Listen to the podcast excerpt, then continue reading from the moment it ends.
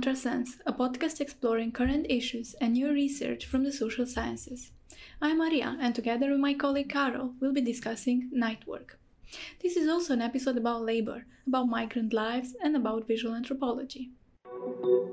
But first, let's take a step back and just say we do live in very hard to understand times. It's 2021, there's still a global pandemic ongoing, together with all the social injustices it worsens, and the unfolding climate crisis.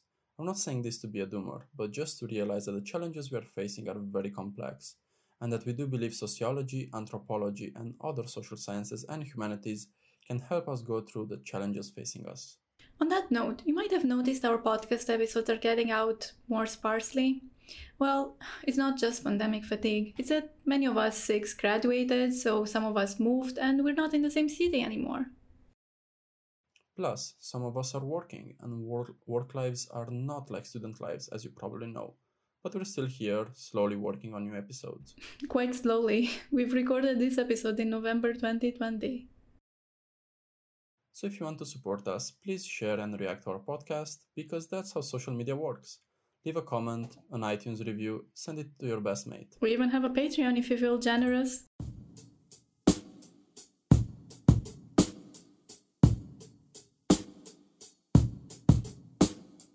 Our guest today is Dr. Julius-Cezar MacQuarie. He writes on night work and embodied precarity. He founded the Night Workshop, a laboratory to research night work in cities like Budapest, Istanbul, London, Milan, Moscow, Prague, and Sofia. He intends to carry out research in Romania's larger cities such as Bucharest, Brașov, Cluj-Napoca, Iași, and Timișoara, and continue his long-term project to make visual stories about invisible migrant night workers. He is a STAR UBB research fellow based at the Center for Population Studies. This exploratory phase of his project investigates urban inequalities through a focus on the lived experiences of night shift workers. He wants to extend a special thanks to the Institute of Advanced Studies in Science and Technology at the Babeș-Bolyai University for the STAR UBB generous support in this phase of his research. After some technical difficulties with our recording, we kicked off the conversation with a discussion about the embodied aspect of our digital lives. And I asked our guest if he considers his work part of the anthropology of the body. Well, I'm glad that you you uh, pointed out on this aspect. I mean, it's one of those points by way of introduction I, I would like to make, and this is one of those points: is that the research that I do so far, at least uh, as we spoke before the pandemics, it's uh, an embodied kind of research that provides insight into a mode of laboring that is often invisible. And it's hard for the ethnographer to access through interviews and other classical journal research. And just to illustrate, in 2015, I did night ethnography in a wholesale market called New Spitalfields, which is a wholesale market of fruit, vegetables, and flowers, one of the largest in the UK and I worked and shared the same precarious conditions as my co-participants for that entire year of research. And the embodied research focused on the bodily experience of work. Following the research, I argued that migrants' workers' subjectivity is not simply expressed through discourse, but in bodily responses to a regime of discipline that seeks to extract as much as possible, as much use from that laboring bodies, at the end of it, leaving them exhausted and spent. And there's this dialectic between this, you know, disciplinary power and the techniques of bodily management that constitutes this migrant worker subjectivity. So just to unpack that a little bit. So it's regime of discipline in terms of working hours, in terms of intensity, uh, in terms of how bodies are exhausted by the sheer amount of hours the workers have to be up and alert during the night while rest of the society sleeps. And their role is to provide food. And this is one of the most if you want fundamental forms of work providing food so while others sleep um, these workers are up and exhausted because the rhythm of, of work is so intense that by the end of those, on average, you have 11 hour shifts, right? But I would stay up 16 hours throughout the night because, say, there was a late delivery, and you would be expected that you stay there at no say, uh, overtime, extra pay, or any other incentive.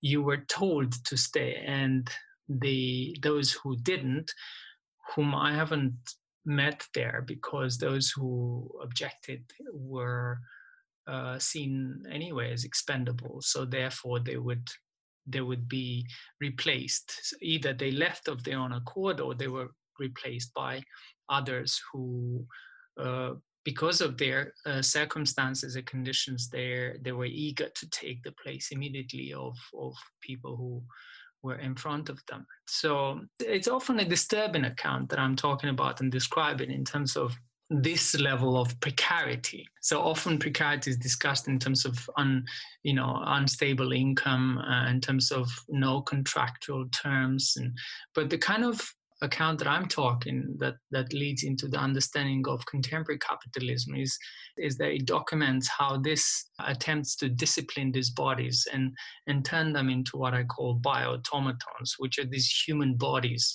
turned into machines who work all night. And because of the intensity and, and requirements of that sheer difficult physical work, you could also call these bodies disposable bodies and I guess um, this is this is disturbing in the sense that you see the uh, the level at which some bodies you would say are, are disinvested for the purpose of other bodies, and other bodies that are fostered and taken care of are these you know highly paid uh, chief executives who can't afford their tight schedules to be moved at all and and so everything has to be done. So the business lunches have to be uh, provided you know uh, night cleaners have to clean the offices um, so that when they come in everything is clean uh, and and for them to shift millions across borders in global cities like london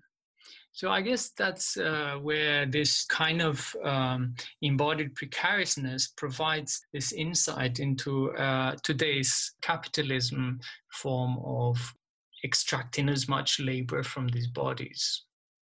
It's one strand of my research, and and then there's another one where, if I may go on um, to explain how these conditions of migration. So, so far we've been talking about night workers, and these night workers in global cities mostly are mostly are migrants. This is how this research links into these conditions of migrations in terms of the demands that global cities in post-industrial countries demand and rely upon and and you, so you have this you know political process in, in, contemporary UK that leads to marginalization of this work working migrants. And so in these conditions, you know, my research focuses on, on these worker subjectivities in relation to and, and these encounters between the disciplinary power and the, the, the regimes, the migration regimes.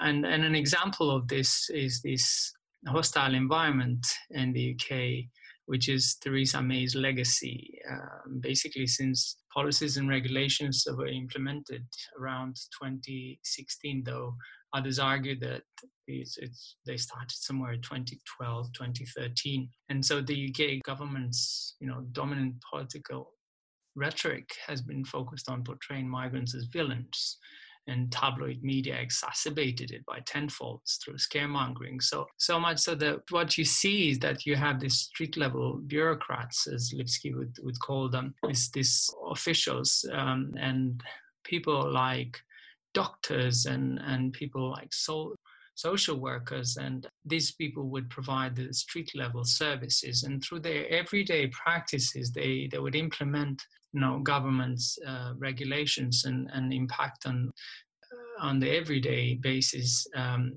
in the lives of, of migrants. So you see in this way how you know doctors and employers turn into border guards. And, and that's one way of, of also looking at how these you know, conditions of migrations and, and political processes affect the lives, the everyday lives of, of these migrants, whom I, I argue that in, in the case of night workers, they are mostly invisible. You get a night worker who is, as I mentioned earlier, exhausted and spent, and the last thing they need or they want uh, is to learn a new language because without having access to language, it's very uh, difficult to access a better working place on better contract. You know the last thing you want to do is to learn english language or any other language. So that's in a sense this other strand in in my work yes i think you you went in um, all the many directions that that your work tries to touch on. That is of course this work that happens at night the precarity the migration the question of language and the question of bodies. And what i really found fascinating uh, about your work uh, was of course this focus on the body that that and on the embodiment that can also be seen because you also do visual anthropology but also just by how much you stayed and worked there. And i wanted to ask you uh, if you could say again how long you worked there. And uh, i remember from one of your films you said you lost weight. And what were the effects on your body? Yes thank you.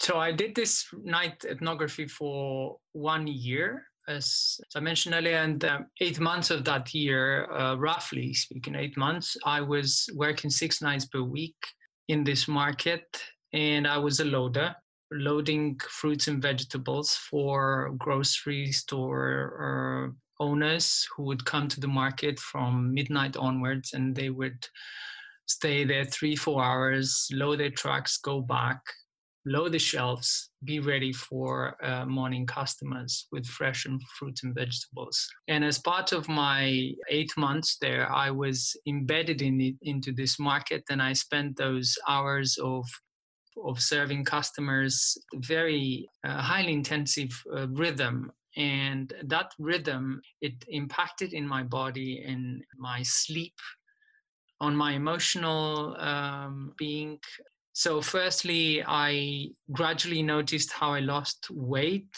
and uh, I've never identified it whether that was a combination, uh, combining these factors of very intense. So, when I say intense, I mean in a night, being that, that I wasn't an experienced worker, who could move faster, who could carry. I mean, my body is not, you know, is not um, equipped to lift up like my colleagues did, two, three tons. So in one night, you would lift up two, three tons on your body. I would perhaps do somewhere like 500 kilos and lifting up all these uh, products and, and setting them up on a pallet, putting them on the truck, and so on. And because of the intensive style of work, uh, coupled with the fact that I I started to uh, sleep less and less in the day.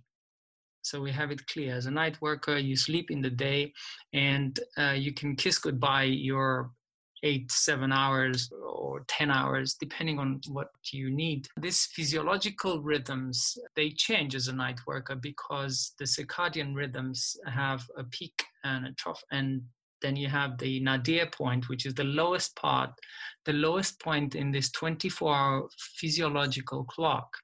And in my case, this physiological point, which was the lowest, was somewhere around between four and six. And, and, and between four and six, uh, I had customers, and I still have to be up and serve and uh, be alert and pay attention to their orders and be careful and be fast enough but I had moments when my knees would drop. Literally, I could not control my knees. And on a couple of occasions, there was there was this particular customer I remember who came and and he both on both occasions I I just completely as if you'd lose your consciousness for two three seconds. My knees would drop, and I, and I've learned later that that what my body does at that low point is that it wants to lay down it doesn't want to be vertical. And as opposed to the uh, zenith of the 24 hour clock where you, you peak, you're performing at your best. A nadir point is when you are the lowest and you need to lie down and you, your body needs to rest. Well, I had no choice but to be up. So that this customer is asking, you know, are you okay? What's happening? Because he, he, he noticed that somehow I wasn't there. And so you have that experience in the night. And then when you travel one or two hours to go home, uh, which is London being a global city with uh, long hours of commuting, you have to change so many transports and so on. By the time you get home, I, sometimes I would have my meal, which I can't quite tell whether it was breakfast or dinner or you know midday for me it was it was you know cereals and breakfast and i couldn't wait to get back to sleep. But even that sleep wasn't enough because the body was so exhausted never recovered on that one night off because at the market you'd only have sunday night off. The rest of the nights you have to be you have to be there so then the body would enter into on one hand into a mode which is what i mentioned earlier this body management where it readjusts to this night rhythm at the expense of losing your your sleep hours and and gradually i've lost about 14 kilos and and I was sleeping uh, on average uh, about five hours. But that means I would have gone for say 11 to 16 hour shift on just two or three hours of sleep in the day. Add to it the fact that you sleep in the day when you know people around you are active. Add the fact that you have the daylight and and you know there's many components feeding to this new way of living. And if your body is not adjusting well you're then exhausting your body and you, you start feeling the effects on it. And they are very unpleasant.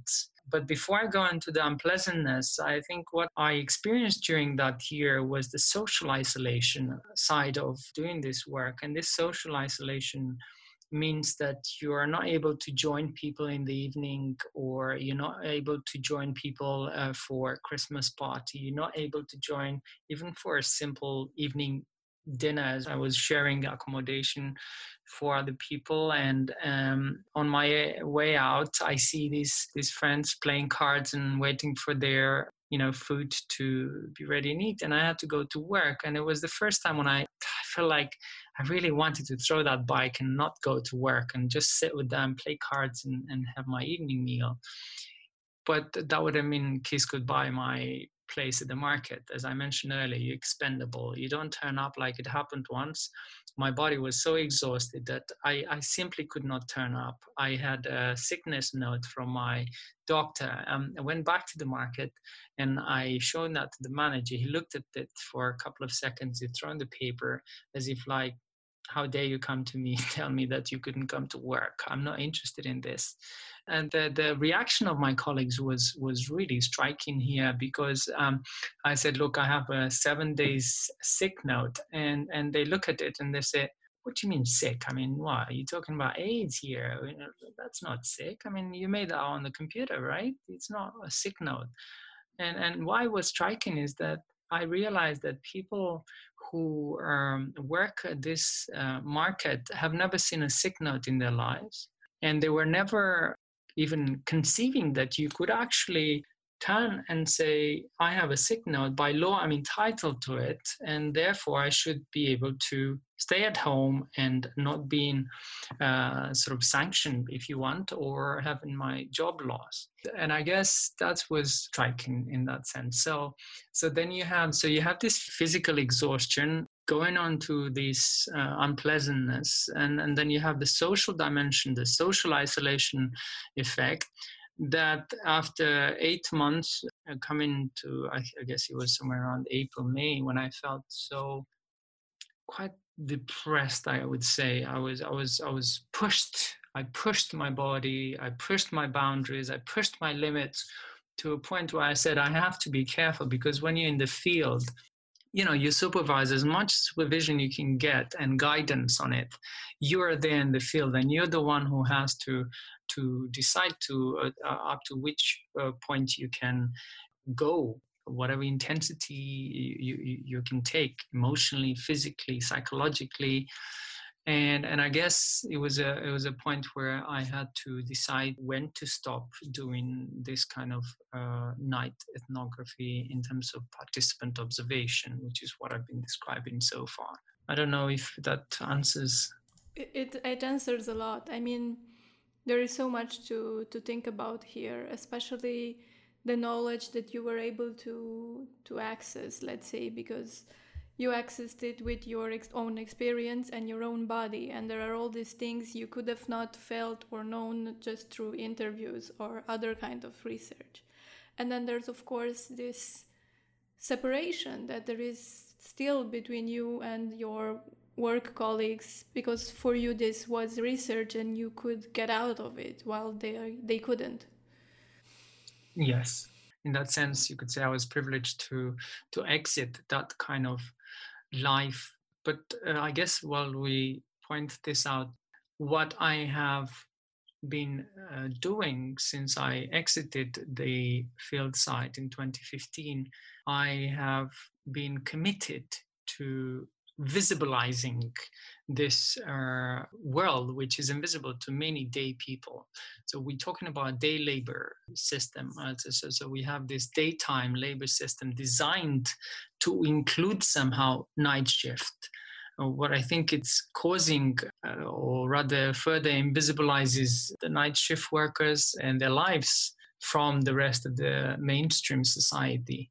And I guess this committed type of ethnography that, that I'm talking here about is that it continues long after you left the field site. And in my case, this is about the ways that I, I found to engage mixed audiences with films. So, so you know the, about the short film trilogy uh, in which I sort of tried to include uh, various aspects of, of night work and starting with Invisible Lives, this brainchild of a filmmaker and anthropologist who who tried to capture both the lives who are up, so these Romanian night workers uh, working in London, but at the same time give a feel about London. So it's, it's quite picturesque in a sense. But as, as we move on to Nocturnal Lives, which was filmed uh, and includes uh, sequences of, of me talking about the fieldwork aside the words and, and experiences of three of my co-workers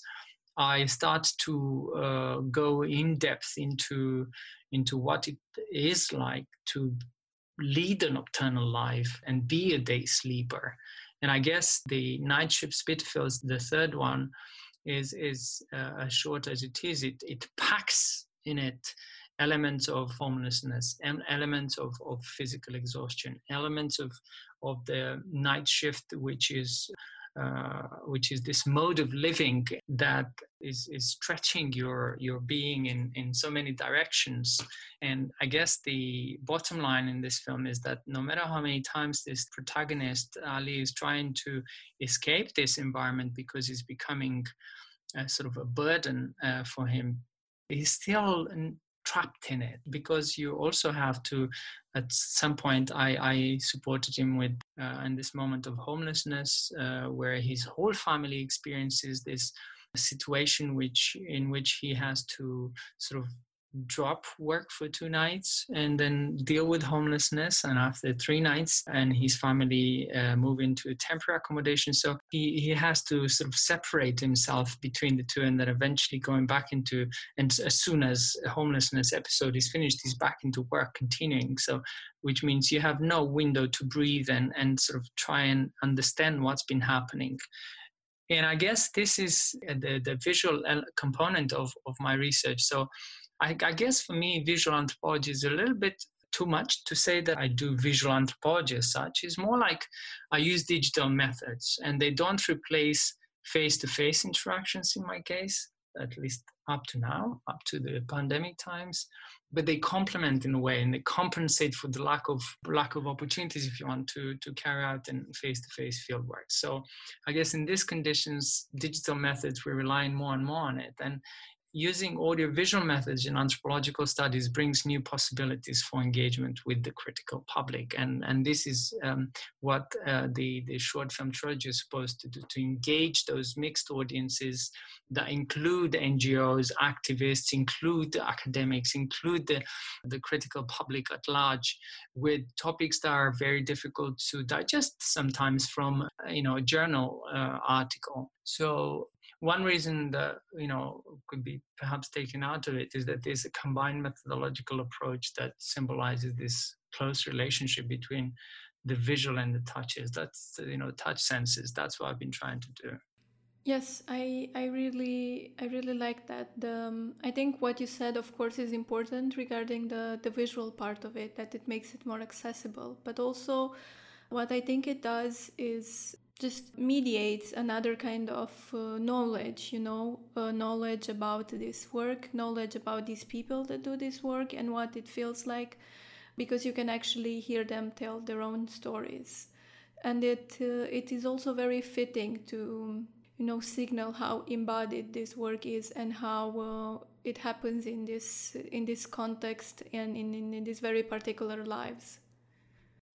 Yeah, I'm glad that you you found it and resonate uh, in in this way because the idea is that we're surrounded by images. As Pink says, images are everywhere, and, and the power of the of the image offers that space for interpretation and, and multiple meanings, and you know, these fascinating endings. And unlike other methods, you know, the the visual can allow for that space. And there's this core message that you know we we experience the way the world surrounds us and and with bodies and through senses and and at the same time we we use our eyes to receive and transmit this message. And and the message is basically this window if you, if you want to use a window into reality documented through research you know before camera can capture it you know you have to go in the field you have to sort of build up those relationships and engage with these people. And i think that one of the advantages of using visual as opposed to say interviews is that I found myself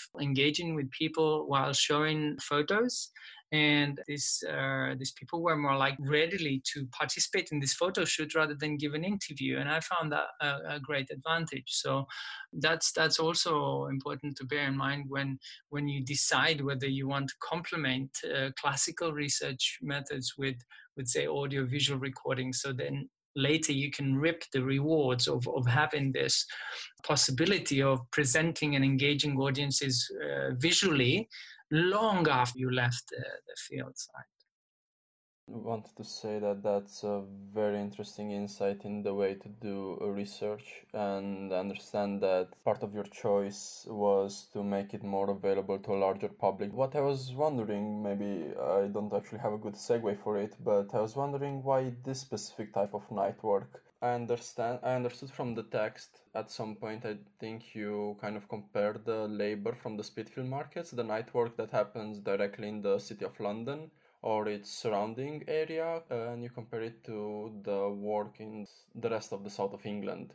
And you talk about care work, caretakers, and nurses, which also have night shift, and a big part of their labor is happens during the night and I was wondering if you make a clear distinction be- between this kind of physical, let's call it physical in quotation marks, labor that happens in places such as the Spitfield markets, and the type of maybe let's say more of an emotional labor that happens with nurses, caretakers, and maybe others.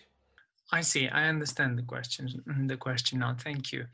I guess um, the the approach it's something that it, it's sort of revealed to me if you want following the field work. So initially when i went in i went in with this you know uh, prepared and um, say theoretically armed with with this concept solidarity and competition and i was interested in how groups engage and, and support one another and what sort of forms of, of solidarities are there.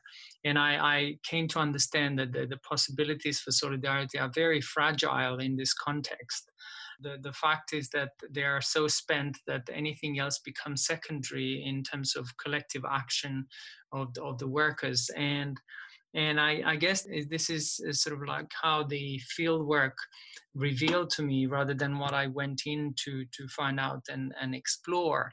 Uh, that's where the focus uh, was on this particular form of labor. But as Maria was also saying earlier, it's it's still a sensorial experience. Even if you talk about people being up at night in call centers, that's also a physical experience if, if you want, because you still have to be up at night. The call centers in India basically serve customers from, say, Australia or, or the North Americas, and they still sort of experience that you know if you want hysteresis effect it's it's a different sort of like before because they they engage with these customers who they never meet really the, the other uh, you know part of the world. And and because of this this uh, time zone and because of never actually engaging socially with with these people with whom they they they form some sort of relationships over over time they they experience this hysteresis effect. So then there's a, there's another form of of labor there which which is affected. I mean so in a sense what i'm saying is that all night workers are subject to precarity whether you talk about uh, living carers, whether you talk about cleaners, and there's a certain element of, of precarity insofar as they need to stay alert during the hours when human bodies are supposed to rest. And so, but this precarity is further aggravated in the case of migrants. I'm not saying there are no migrants in the care uh, or, or nursing. It's quite the opposite. You know, there's there's a high percentage of migrants uh, serving. And as the pandemic uh, has shown, many migrants have been up and serving. You know, whether it's a bus driver or whether it's a uh, it's a nurse or cleaner in a hospital.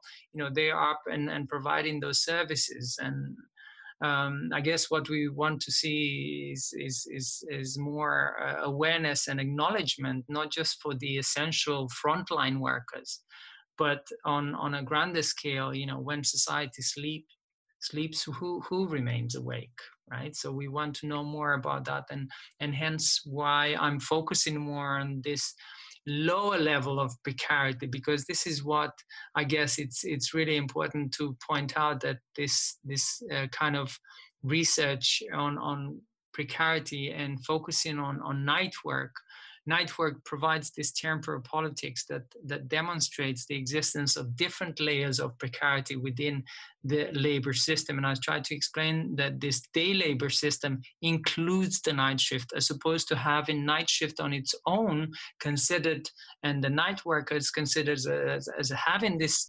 opposite, uh, living on opposite rhythms to the rest of the society. You get this night shift included into a labor system which has not accommodated the, the say, the, the needs of these night shift workers. And that's how you further invisibilize night workers. And another way is that because for researchers is, is a difficult way of accessing, there's very little written, even in the emerging field of night studies, for example, you know, these night studies are not so useful in in basically getting insight in-depth insight into the into the level of precarity of night workers. And i guess this is where you have this intersection between because you happen to work at night and, and be a migrant and do a manual low, somewhat unfairly called low skill job, you basically experience probably one of the lowest levels of layers of precarity. Yeah.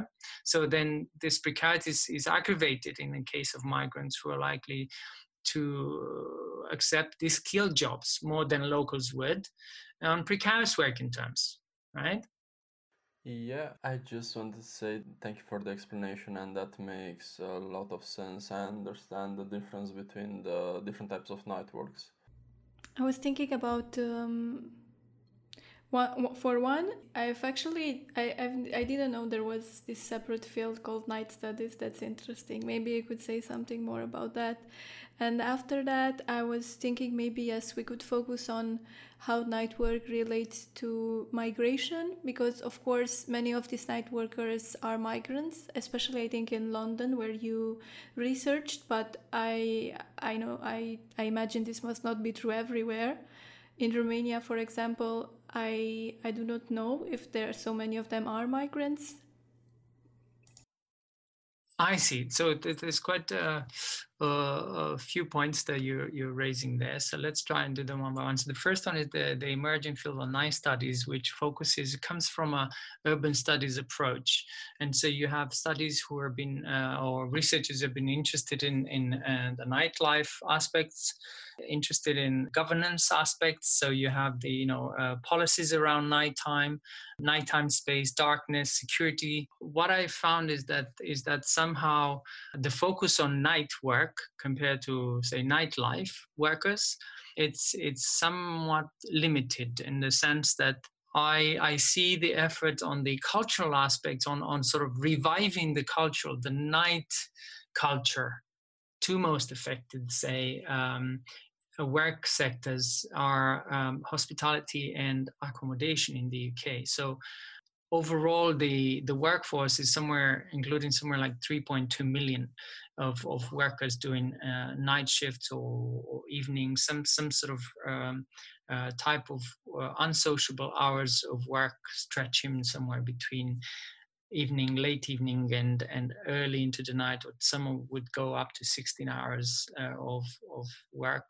So uh, you you get this these sectors uh, in hospital and accommodation that have been suffering the most during the pandemic because many have been laid off and furloughed, and and uh, some were left to their own device because the government doesn't want to support them, and and this is where these categories of essential and non-essential have been somewhat unhelpful because you get the frontline workers celebrated and you get the so-called non-essential in hospitality and accommodation. There are sort of disregarded if you want and left at their own device to to make ends meet.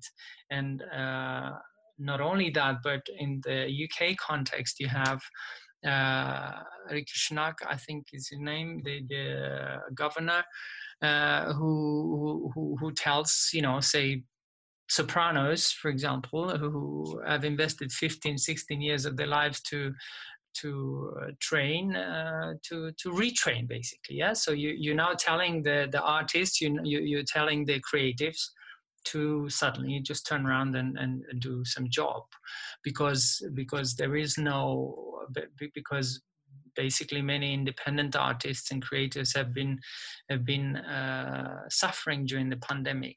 And so you see this categorizing which is very unhelpful.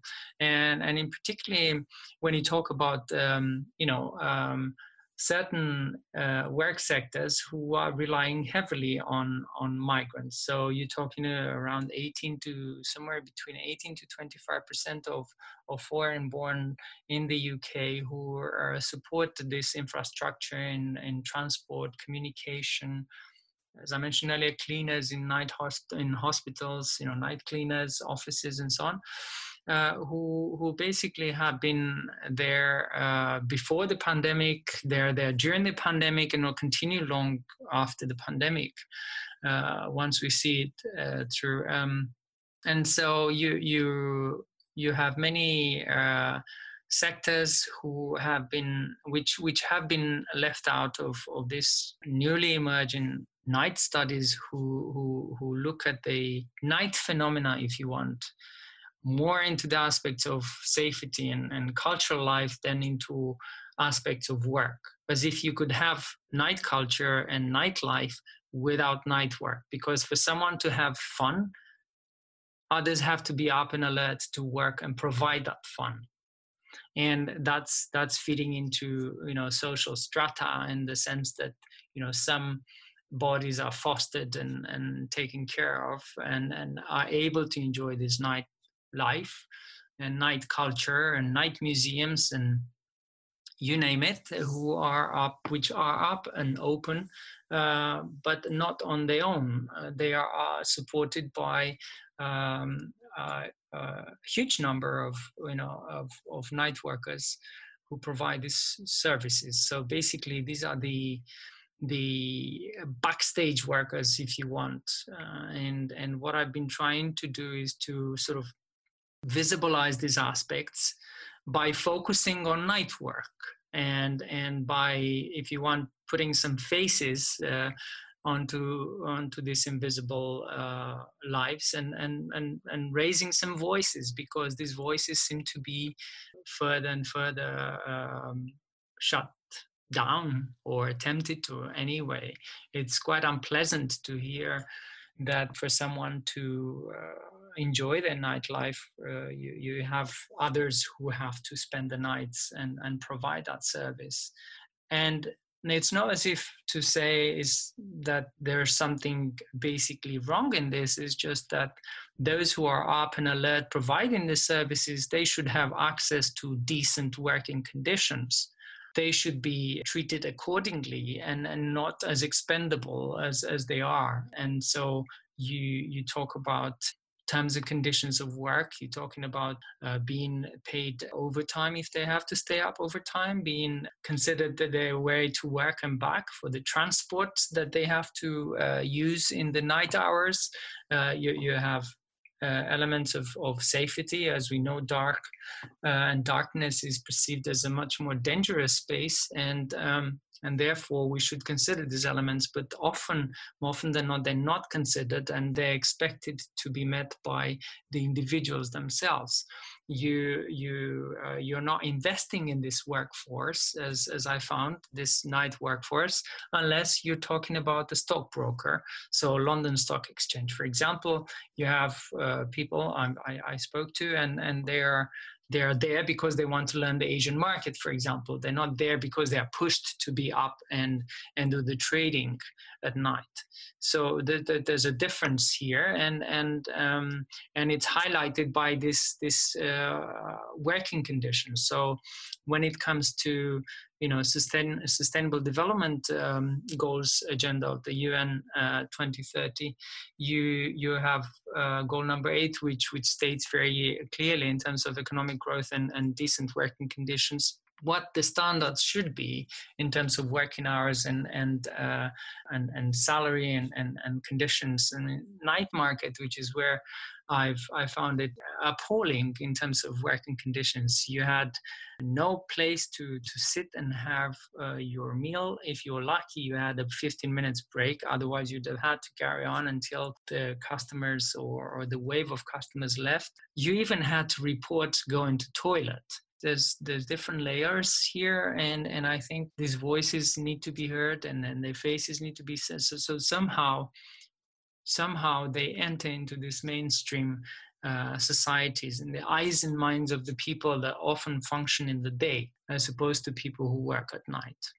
I think we could there could be a, a whole discussion uh, about the part in which you talked about the darkness and which is visible in one of your movies if not in all of them actually i think in all the three short films about the idea of safety uh, in the darkness and it's an aspect that they people don't actually think about or notice maybe on Friday nights, I guess, or something like that. But I would like to move towards a different point. I understand that you would like to start research in Romania cities and uh, maybe the night work in Romania. As you said previously, there are different layers of night work in general. But how would it be compared, maybe, if you thought about this already, work of a migrant in a foreign country, such as the migrants from everywhere in the world in London, compared to the night work here at the periphery of capitalism? Um, I, I, think I mentioned at the beginning that as a STAR-UBB fellow, I, I, I began on, on sort of an exploratory phase of, of doing research at night in, in so-called siliconized smart cities, Romanian cities, you know, and and uh, sort of like research sites. You can think of uh, larger cities like Bucharest, Brașov, Cluj-Napoca, Iași. You know, these these are the kind of cities where you have IT industries as focused and and and uh, functioning for quite a few years. And I, I thought that would be it would be good to explore. But given this, you know, how COVID pandemic you know affected the way we function and we carry research carry out research we also perhaps if not going through a global economic recession and you know researching in, in terms of emerging inequalities is more pertinent and particularly in regions where which attract uh, migrants and and uh, my presumption is that as we've noticed you know for example seasonal workers you know whether you have the borders closed or not if the UK or Germany needs fruit speakers, somehow those borders are open again. Surprise, surprise. So you have this this segment of, of migrants that the way they used to work before in the sense of, you know, going and, and picking fruits and, and vegetables in, in other countries. So from Romania to the UK or Germany, they the work as they knew it continues for them, right? while as others the work they knew it, it stopped because of the pandemic and i guess these are challenges in, in uh, at both ends in a sense so you know this this uh, this exploratory phase of, of this research is is, is sort of like on a on a on a stop if you want.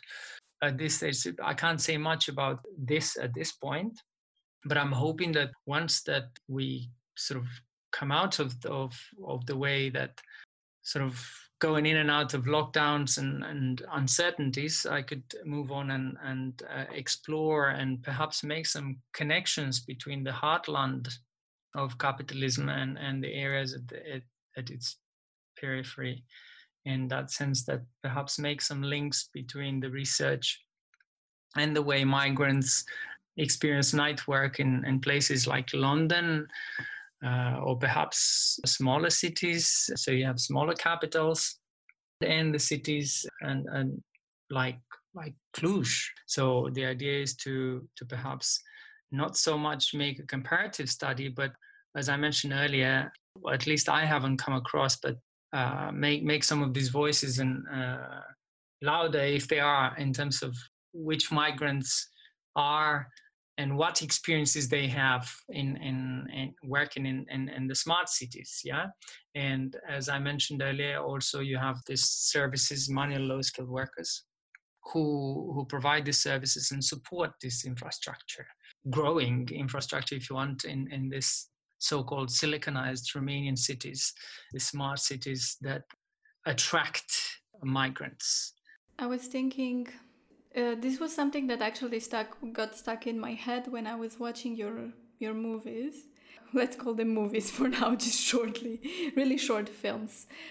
Some some of the things the people said, and also also what you said, like um, a few a few minutes ago regarding how this work should be regulated.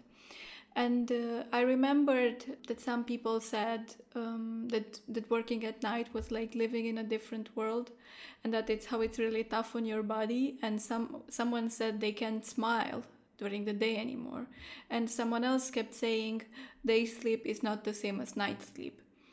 So I was thinking, does it? I mean, of course, it would help if this night work would be regulated, but must we really work at nights? I think this is the question I'm, I'm thinking about. Is this really, can we not imagine a world in which some people do not, are not, uh, are not made to be working this, this work that is really alienating and, and tough on their bodies in itself?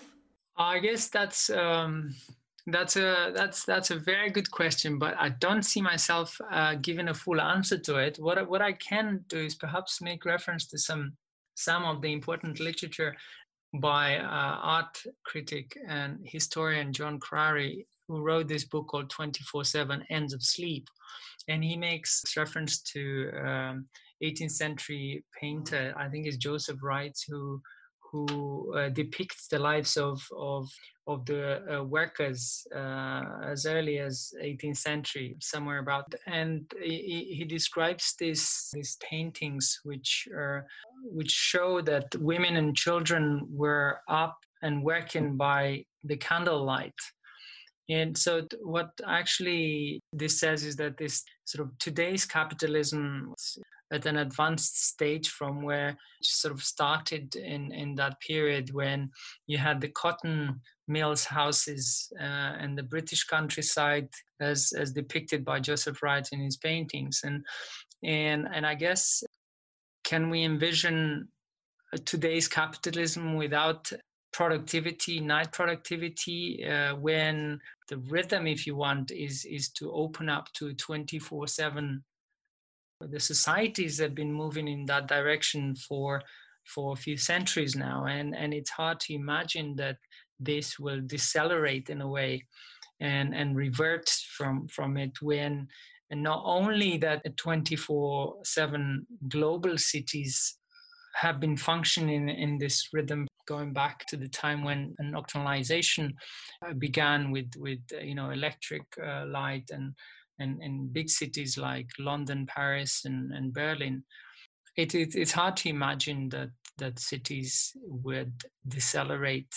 What's more worrying is that a greater number of, of people involved in night work experience uh, more and more unfair, indecent uh, working conditions while while this rhythm expands. It's, it's sort of an incessant rhythm of 24 7 of productivity and consumption that that happens, as I mentioned earlier, at the expense of, of somebody, a, a, a disinvestment, if you want, in bio, uh, you know, biopower in, in Foucauldian terms, if you want, uh, explaining how, how this investment happens at the expense of disinvestment. Uh, so, so some some bodies for other bodies, if you know what I mean.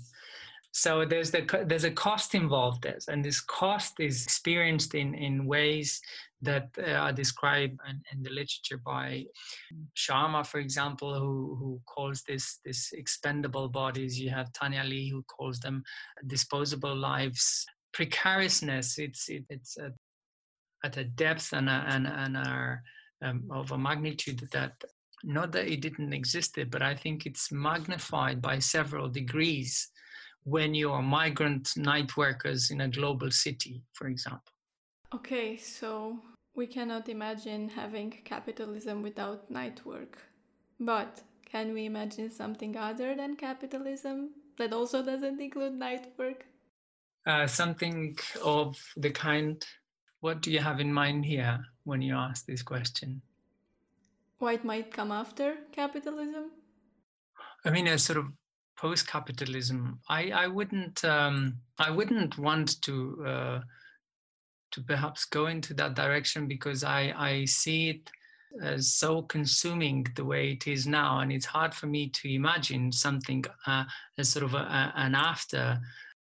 Perhaps also because my my focus has not been so much in, into exploring the after. You know when you embed it into this kind of research is is quite consuming for the researcher as well. And and i guess if i were to answer this question then i would have to bring back the body in the into the discussion. I can only i can only uh, talk in in, in this um, terms of of sort of circadian and post circadian capitalism. What I've been talking about uh, so far, it's it's a way of of talking in, in in respect and disrespect to the physiological rhythms that capitalism has has uh, sort of went from one phase, that circadian phase, where uh, it had some respect for uh, the bodies and human lives, in the sense that previous generations they would be uh, you know their time would be sort of if you want structured into you know education work retirement. So you you had some structure some idea of what your life would look like. And you would have this respect uh, in terms of awake and sleepness in terms of uh, work and rest which in this post circadian if you want I don't know if we can call it um, post-capitalism era, but but in this post-circadian capitalist sort of phase, there's no respect for that. There, you can you can look at um, in in terms of labor of the, the flexicurity, you know, these terms which which expect that you would ever flexible. You're you're you're ready to move. You're ready to migrate. You're ready to you have to be there um, at flexible hours on insecure work contracts and and your body going back to the this this bodily experience um, completely disrespected. So you, the degrees of embodied precariousness in this post-circadian capitalist era is magnified by by several degrees. And and I guess one of the things that we haven't been talking much is the way that that workers use a bodily kind of knowledge to survive the night and to perform. On one hand, in this post-industrial countries, it's on one hand it's sort of night work, it's celebrated, but uh, at the same time, night workers are considered expendable.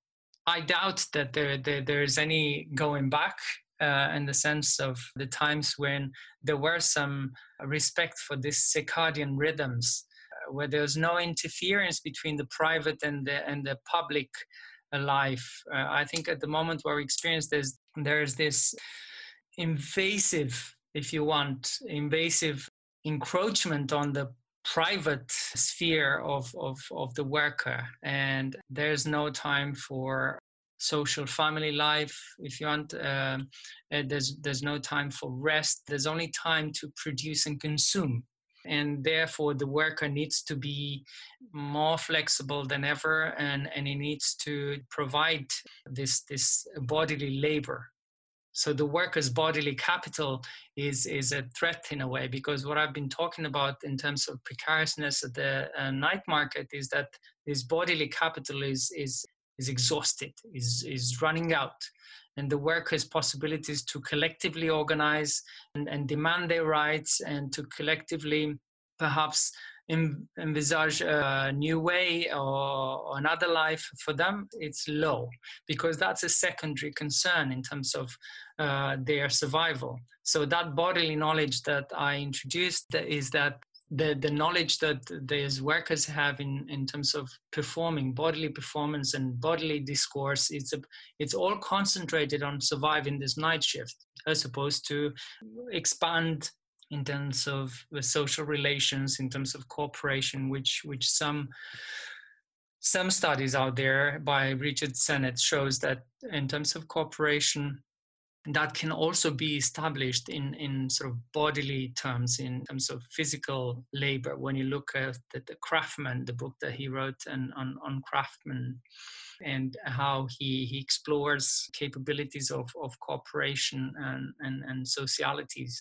among these kind of workers. But when you're a migrant and you work uh, in highly precarious environments and you have to be there six nights a week, be happy that you have a few hours that you spend with a partner or family eh, on the only day off you you can't think of these forms of cooperation or or show some solidarity. I mean there's this uh, sort of insight that that i'm absorbed by and in a, in a way the way that that richard sennett puts it is that people they work together but not with one another and I, I think this sums up very well uh, where where cooperation breaks and, and possibilities for solidarity are more and more fragile in these highly precarious environments. For the researcher, it's also very difficult, I would say, to explore this side unless you have the opportunity, as I did, to be embedded in that field for such long period. Because nowadays, with so little money for research or rather long ethnographic research, you, you're thinking Blitz field work or none because of the pandemic conditions. So then you're you're relying on online digital methods that we've been talking about. Yes, yes, it it was uh, it made sense. It makes a lot of sense what you're saying, although it's not so good to hear, but it's coherent.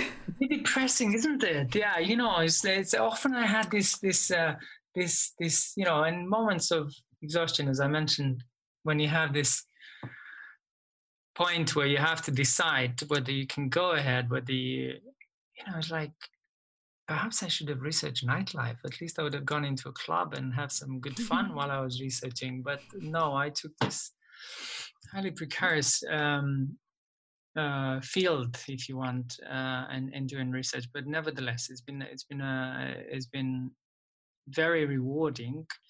Uh, and I guess there's a, there's a there's a Buddhist saying that comes to mind: uh, "No mud, uh, no lotus."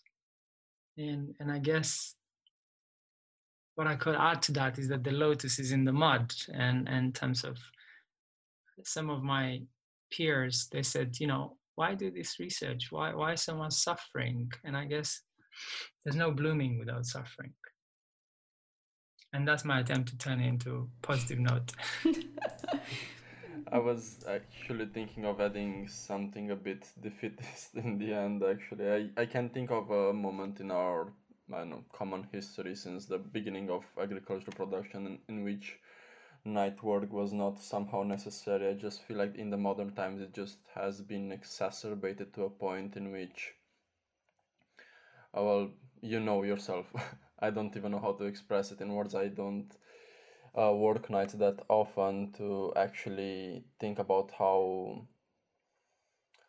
how important the um, impact of night work is for the good working uh, of the modern consumerist capitalist system as we know it and in the system in which we actually live in and think each and every one of us have um, benefited from the night work of others unfortunately. There is no escaping from it. What my what my fear is is because because we have examples. I think we can look around us and we we don't necessarily need to speak strictly of, of night work. We can i mean what amazes me lately is is because of this um, uh, sort of abundance if you want of platforms and online methods I, I sometimes get email from hr at 11 p.m and uh, could be in some other countries nine or ten or uh, plus ten hours. So you you, you get this uh, you, you you get this uh, sort of intrusion, if you want, you know, with with emailing and and being on so many different platforms to communicate. I guess if not night work, uh, sort of if you if you were to I mean, we anecdotally here we we sort of like speculating that perhaps not strictly speaking in terms of night work, but but the work day, if you want, stretches slowly and gradually towards evening and and even late night. In terms of sort of being available. You you know what I mean? Yeah, absolutely.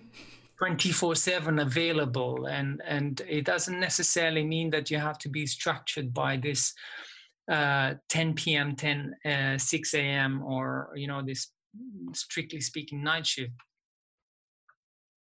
yeah i was wondering that it's simply a part of globalization and you have to be, be available to the person on the other side of the planet literally from the communications industry, I would say the communication economy, you literally have to talk with people on the other side of the planet, and they they might be more important than yourself. So you have to stay up for them, not them for yourself.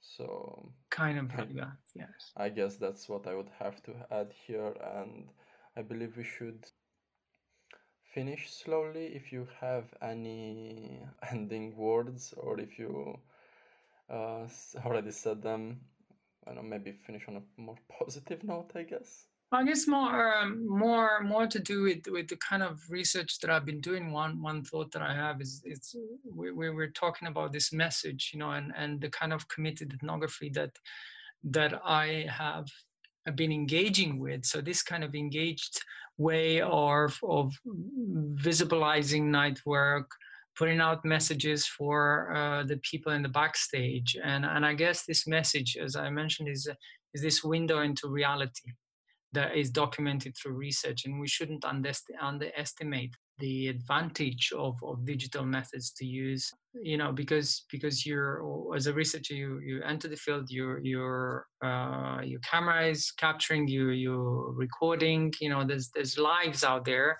and they they stay outside of the film and and they they represent it to an audience and and and the lives long after the researchers left the film and they're important so i guess i'd like to close with the words of sociologies um, of, of migration and ethnic studies, um, Marco Martiniello, who argues that mainstream research approaches uh, to migration uh, are too often they're too often policy driven, and I think it's important that to encourage researchers using visual methods in migration studies, and that's because in in complex way, if you want, it's it's a it's a set of very intricate uh, issues, social issues, and it's eh, migration i'm talking here right? So it's it's a set of this you know intricate social uh, social issues and and and it's one that's forming um, total you know social phenomenon that we call migration. I think visual methods have a big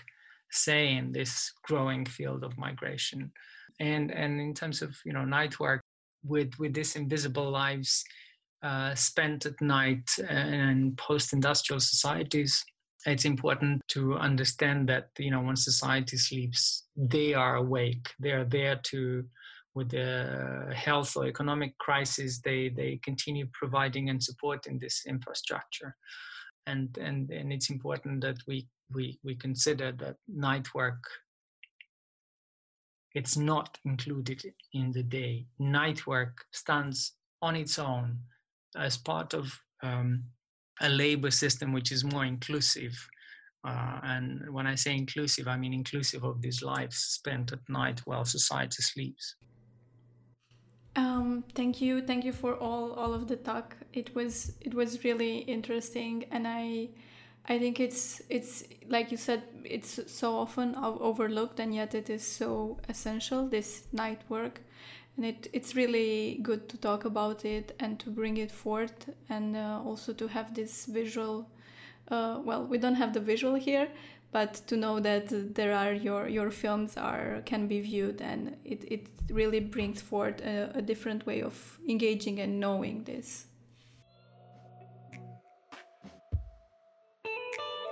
Thank you for listening to Contrasense. Today's guest was Dr. Julius-Cezar MacQuarie. This episode was produced by Maria and Caro. Opening and closing soundtrack by Kind Studios, recorded in our homes. If you like the episode, you can support us by donating to our Patreon. You'll find the link below. More about us on our Facebook page, and you can listen to us on SoundCloud, YouTube, iTunes, and Spotify. We're looking forward to your feedback and questions at contrasense at protonmail.com.